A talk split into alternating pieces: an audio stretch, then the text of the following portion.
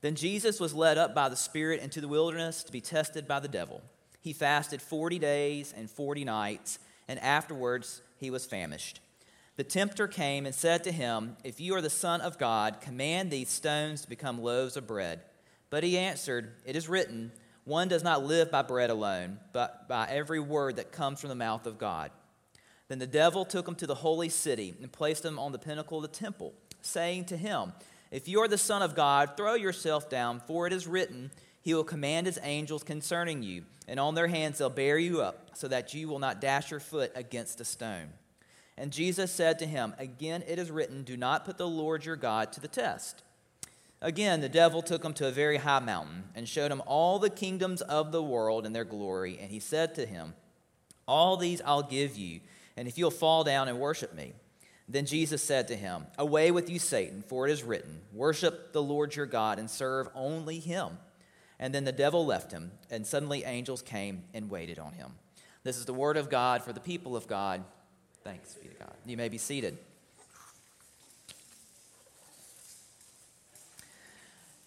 So, what y'all see me do on Sunday mornings, what you see Andy, our lead pastor, and Beth, our other associate pastor, do on Sunday mornings, is probably time wise only about 5% of what our job entails. You only see about 5% of it on Sunday mornings.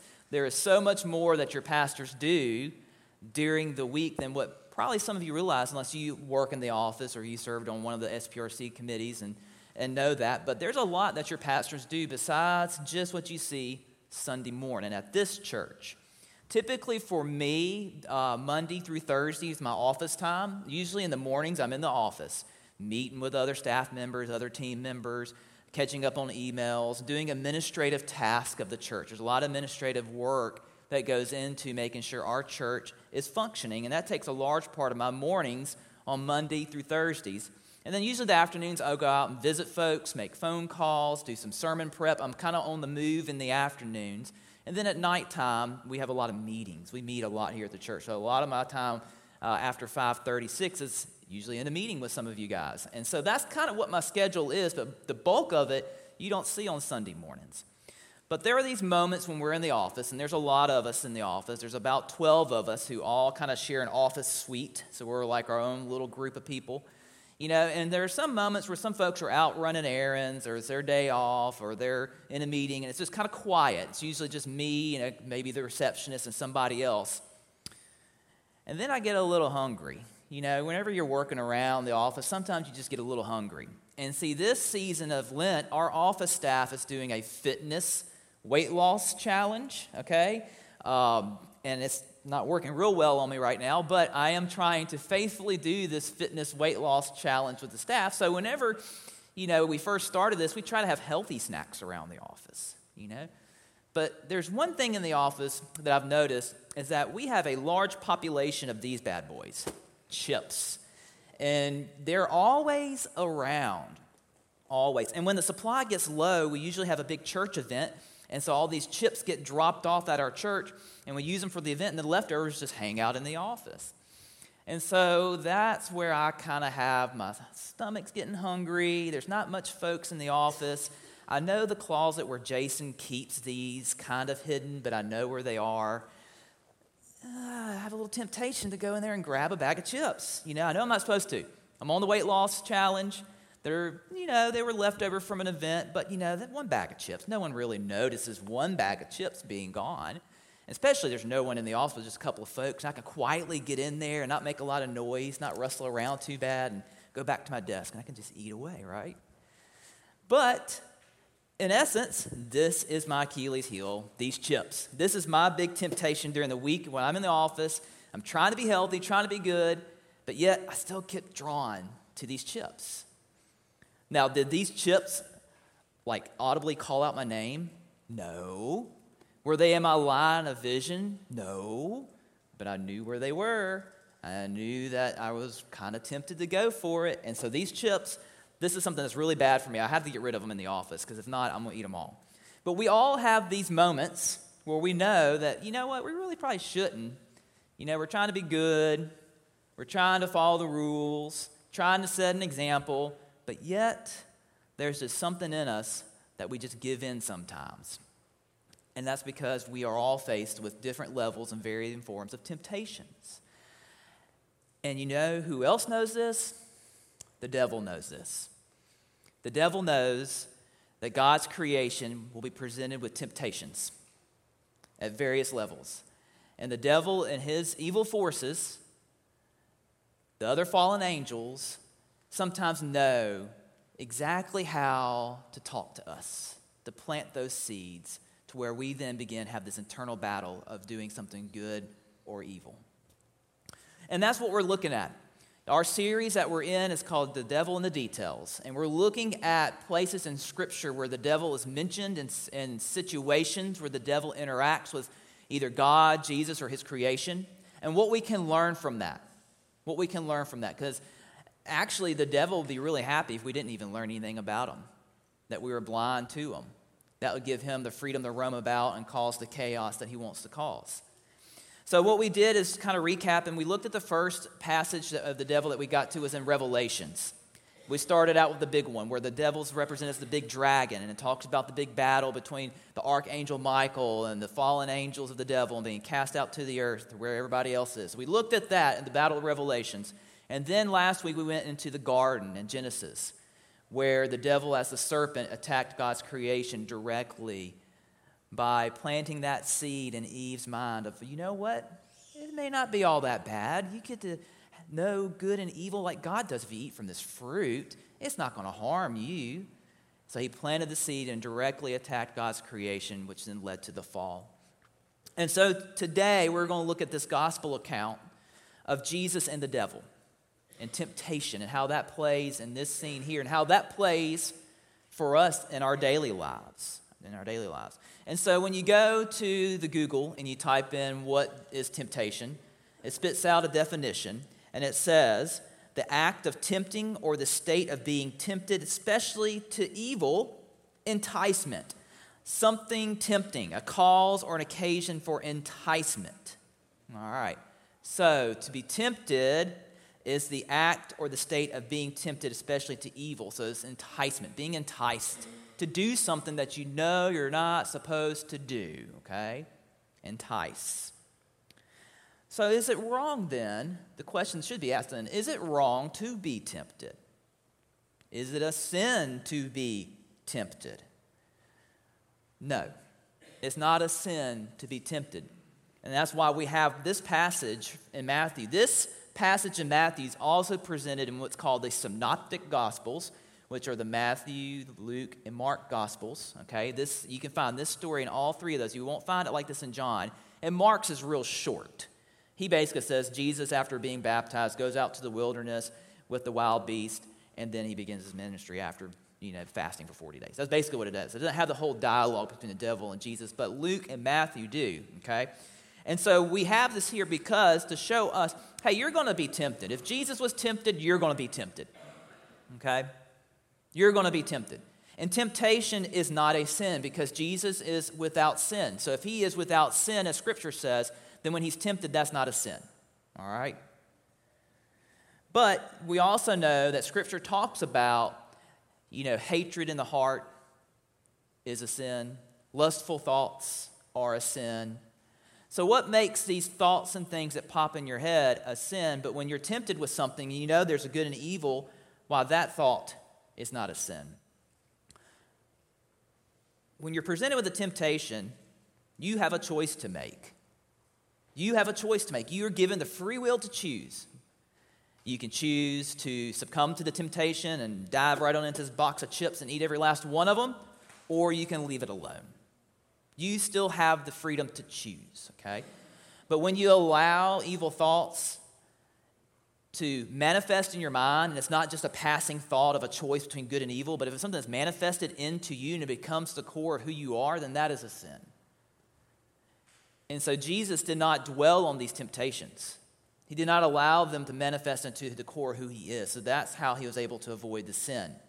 And he chose the right path with each one of these. So let's look at the three temptations of Jesus because these are specific temptations for him in this moment. Okay? And then we'll talk about us and the church and the temptations that we may face. But here, are the three that Jesus was presented with by the devil. So, in the moment that Jesus goes to the wilderness, he was just baptized, and the Holy Spirit just descended down upon him like a dove. And then immediately he went out to the wilderness to fast for 40 days before he began his ministry and called the disciples and did all that stuff that we now know. He went out to the wilderness. Now, the wilderness for him in that, in that place is more of like a deserted area. It's not like the woods we have out back in our wilderness, it's geographically different.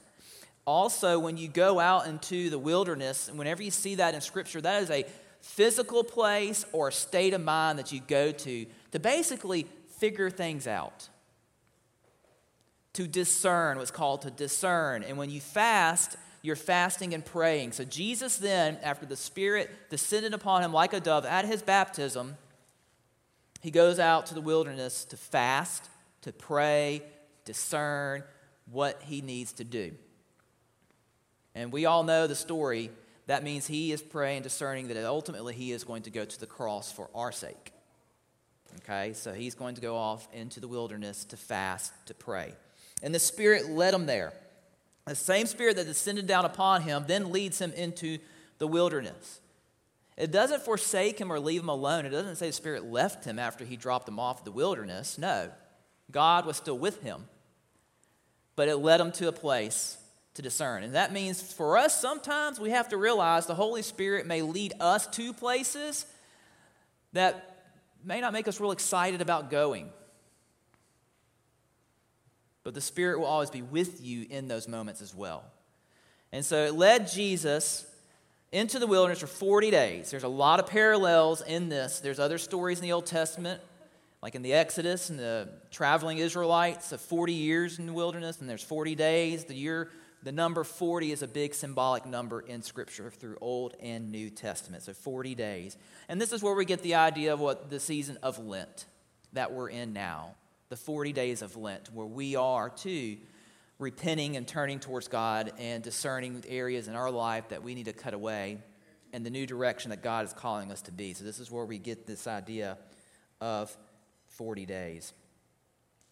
And so, when Jesus is here at his potentially physically weakest, he's been fasting for 40 days. He, the devil didn't come at the beginning when Jesus wasn't that hungry, he came towards the end. Okay? where he knew Jesus may be at his physical weakest to present him three temptations. And so let's look at the first temptation. It says here in Matthew it says, The tempter came to him and said, If you are the Son of God, command these stones to become loaves of bread. So he said, All right, I know you're hungry. You've been out here not eating. So you've got the, the ability to make to, to do miracles. You know, you can multiply fishes and loaves. You know, we, we know you have that ability. So, why don't you just turn these stones into bread and eat? Why don't you just do that? But then Jesus replies, One does not live by bread alone, but by every word that comes from the mouth of God. So, a few things here, all right? Like I said, Jesus is hungry. The devil shows up. The devil shows up. He doesn't send one of his other fallen angels, evil forces. He sent himself to go and tempt Jesus Christ, okay? And so what he said is, turn the stone to bread. You can do this. And what this shows us is that it's a challenge, a temptation over earthly things. It's a temptation for Jesus to not perform a miracle that's not necessary. Because the devil wanted him to perform a miracle that no one would see, that would only feed himself. But Jesus knew better than that. And Jesus' reply came from Scripture. He came from Deuteronomy 8, verse 3. That's where he says, Man shall not live by bread alone. That comes from Scripture, from Deuteronomy. So he quoted Scripture back at the devil as a response to not turning these stones into loaves of bread and to fulfilling his human, earthly desire and the desire to perform a miracle. And so that's a temptation that Jesus faced directly. Now, can we face temptations for earthly things? Absolutely yes. Absolutely yes. We can understand the temptation of being hungry and giving in to something that you're not supposed to. We understand that. I love Bam's illustration of the grapes. Maybe that lady was just really hungry, bam. Maybe she was fasting and really needed to eat the grapes. Who knows? We can relate to this, okay? But the devil picked this first temptation directly for Jesus because he knew this would be something he'd face.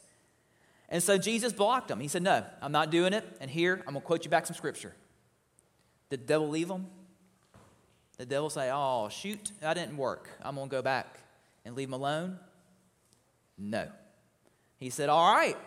He said, I'll try something, I'll try a different temptation. So he took Jesus to the holy city and placed him on the pinnacle of the temple, a very high spot. And he said to him, If you are the Son of God, throw yourself down, for it is written, He will command His angels concerning you, and on their hands they will bear you up, so that you will not dash your foot against a stone. So that was probably quite the scene. You'd have the devil and Jesus on one of the tallest points of the temple that looked over the Kidron Valley. It's a very tall place. And there they were. And you can only imagine the people that were down below started tapping each other and hitting each other. Hey, look up there. Who's that up there? What are they doing? There were people down below that could see this. And so here's a temptation. There's a couple temptations that the devil was trying out on Jesus here. Well, first, he said, You know what? Throw yourself down. Because we know it's written in Psalm 91 He will command His angels concerning you. On their hands they'll bear you up so that you will not dash your foot against a stone. The devil knows Scripture and knows how to twist it and make it lie. So you as a rebuttal, really need to study Scripture as well so you know when it's being used wrongly. And here, the devil saying, you throw yourself down. It's in Psalm 91. They'll, they'll send the angels and you'll be picked right on up. What that would have done would have been a couple things. One, it would have been a big spectacle to see that. In that moment, if Jesus would have thrown himself down off the temple and everybody was watching this dude just jump off, yeah, they're going to watch it. And then you'll have the angels come in and pick him up and place him safely. And in that moment, Jesus would have been revealed to who he really was, and that was not the right timing for him to be revealed to who he really was. He needed to be crucified on a cross to pay our price, and he needed to be resurrected for us to know who he was. That was not the right moment. But it was tempting Jesus to be relevant, to be a spectacle, to go ahead and show who he was, and that was not God's plan in the moment. And Jesus knew that. Also, this is tempting Jesus with his safety and security. It's a test of God, really. It's a test of God, and it also put Jesus at his uh, place where he could have, could have died, could have been hurt. And we can relate to that as well. We can relate to wanting to be spectacular in our lives as individuals, to be someone of importance, someone to be respected. We can relate to that temptation and what it can be. And we also can relate to the temptation of being safe above all else, to be comfortable. So, what did Jesus do? Again, he quotes back scripture. And he uses Deuteronomy chapter 6, verse 16 here. He says, Again, it is written, Do not put the Lord your God to the test. So Jesus rebuttals the devil with the actual use of Scripture and the way it's intended to be used. Okay? That should teach us something. That you can use Scripture as a weapon against evil. It is one of the few weapons that you have. So, did the devil at that point say, All right, I'm done, I'm going to leave you alone? No. He comes back, third time. And again, he took him to a very high mountain, showed him all the kingdoms of the world and their glory, and he said to him, All these I will give you if you'll fall down and worship me. Look at all this. I was thrown down here to the earth to cause chaos. I control all these kings and kingdoms. They're doing my evil bidding. They don't even know it, probably. So I can turn them over to you, and they'll be yours. You can establish an earthly kingdom today, and this would all be done and over with. But I know God says only have Him as your God, but just worship me. That's all that I really want, and we'll be done with this. I'll leave you alone. You'll get these kingdoms, and, and everything will be great, right? You just pay that small price, and then you can rule the kingdoms the way you want to. I'll turn them over to you. But again, Jesus said to him, Away with you, Satan. For it is written, Worship the Lord your God and serve him only. And then the devil left him, and suddenly angels came and waited on him. So, a few things with Jesus' response here again. Again, he uses scripture. He says, Not away from me, devil. He says, Away from me, Satan. Satan means the opposer, the accuser, the one that's working against you. So the devil was a Satan in that moment, working against God and Jesus and his creation. But we also know that the devil is the father of all lies. Did the devil really have the authority over all those kingdoms? If Jesus worshiped him, was he really going to get to be ruler over all those kingdoms? No. The devil left that part out. He doesn't care. He's going to lie, he's going to cheat, he's going to twist things to get what he wants. And ultimately, what he wants is he wants God's creation to fall, and he wants everybody to worship him and not God. That's what he wants, and he's going to do everything he can to get that. And so, with Jesus here, he saw that these things, these three temptations, might trip him up. And he just didn't do it one time, not two times, but three times. So when you deflect the devil or his evil forces, there may come at you in a different way. It is a spiritual battle. It is true, and it is happening whether you realize it or not. But some things that we can learn is that the more we know Scripture, we can use it to help us attack the evil forces and say, no, that's not true. That's false. I see what you're doing there. No. And you can resist. You have the ability to say no. You're given the choice of free will. And there again, the devil did not physically force Jesus to do these things, just like the serpent in the garden did not force Eve and Adam to eat of the fruit. We all have the choice to do good or to do evil. It's ultimately up to us, and we're battling ourselves, really. And so we have to strengthen our will each and every day. And so, yes, these are big temptations earthly temptations, turning stone into bread, or temptation to be relevant, you know, and safety, or the temptation to be powerful. We all understand what those temptations be. And see, in this story, these temptations have a face the devil. But there are also some faceless temptations that are more subtle that we have to be aware of as well. And I think these are the ones that we deal with more often on the day to day. When I was preparing for this sermon, I ran ac- across a commentary from uh, Marietta and Schutz in the Feasting of the Word commentary. And I'm going to read to you what she says because she says it real perfectly here. I think it's important for us to know what she says here. Um, and she uses the example in this quote here uh, the, from uh, C.S. Lewis, The Screwtape Letters. If y'all hadn't read this book, I highly recommend reading this book. It is a good book to read. And so basically, what you have here is a story about the devil and his demons, okay? And they all have weird little names, these demons, okay? And it talks about how they perform their job. It's conversations between the demons of trying to get these churchgoers to fall to temptations and to turn away from God and not get into heaven. And so they call these churchgoers that these demons are working on, they call them patients. And so they write letters back and forth, the Screwtape letters, and that's what you read in here. Letters between the demons trying to trick these patients and trying to share stories of what they do. It's a really interesting read. So she uses this for her for her analogy here. Let me read it. It says, in C.S. Lewis's The Screwtape Letters, the author writes of a junior tempter in training named Wormwood and his mentor, Uncle Screwtape. And young Wormwood's task is to darken the heart of his patient, to train him to love things worldly and reject God, so that Wormwood may finally escort him into what we can only imagine is hell. The young apprentice is to keep his patient navel gazing and self involved, clueless about who he is, to keep him spiritual and not practical.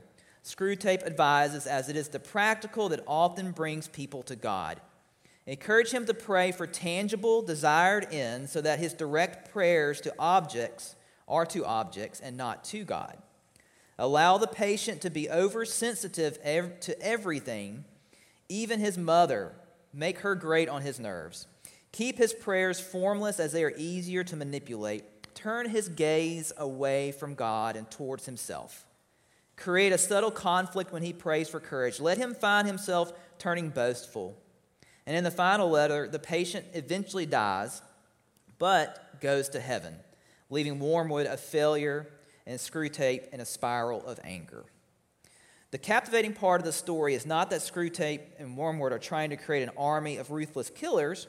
Rather, they are trying to create a generation of people who are defined by selflessness, insincerity, pettiness, and pride, fear, and a need to control things of this world. So, this is true of our own temptations. Most of us cannot imagine the devil offering bread after a 40 day fast to us. We do not know the fear of being held over our ledge like the Empire State Building. And we certainly do not know the temptations being offered all the power of the world. Each one of us, however, understands the temptations Screwtape and Wormwood offer pride, vanity, selflessness, apathy. And these are just as dark as Jesus' temptations, and perhaps even more so because most of the time, we do not see the face of those temptations. So that's what I wanted us to hear today is that while Jesus faced big temptations and we can relate to some of that in our own lives, but what we actually deal with is the temptation of pride, vanity, apathy, being formless. Just as they say, going through the motions. And I think that's what we have to be careful of in this day and age. We have to be careful of not running into that. Because when we run into pride and vanity and apathy, then we're not out there seeking to help those in need, feeding the hungry, ministering to those that are hurting, going through losses. We're not doing any of that. And so, what I want us to do during this time of Lent, and as we learn about the devil and the details, is to evaluate areas in our life where we find apathy, where we have too much pride, vanity, where we're focused on ourselves more. We need to be focusing on others more, and loving our neighbors and loving our God. Because when we do that, we directly go against what the devil's trying to do, which is get us to turn our backs on God. So the season of Lent is a time of reflection, but it's also a time of joy as we repent, which means you focus towards God. And then you begin to share in that love and grace that is offered to us and as we give it to those in the world that we have. So may we do that this season. Let's pray.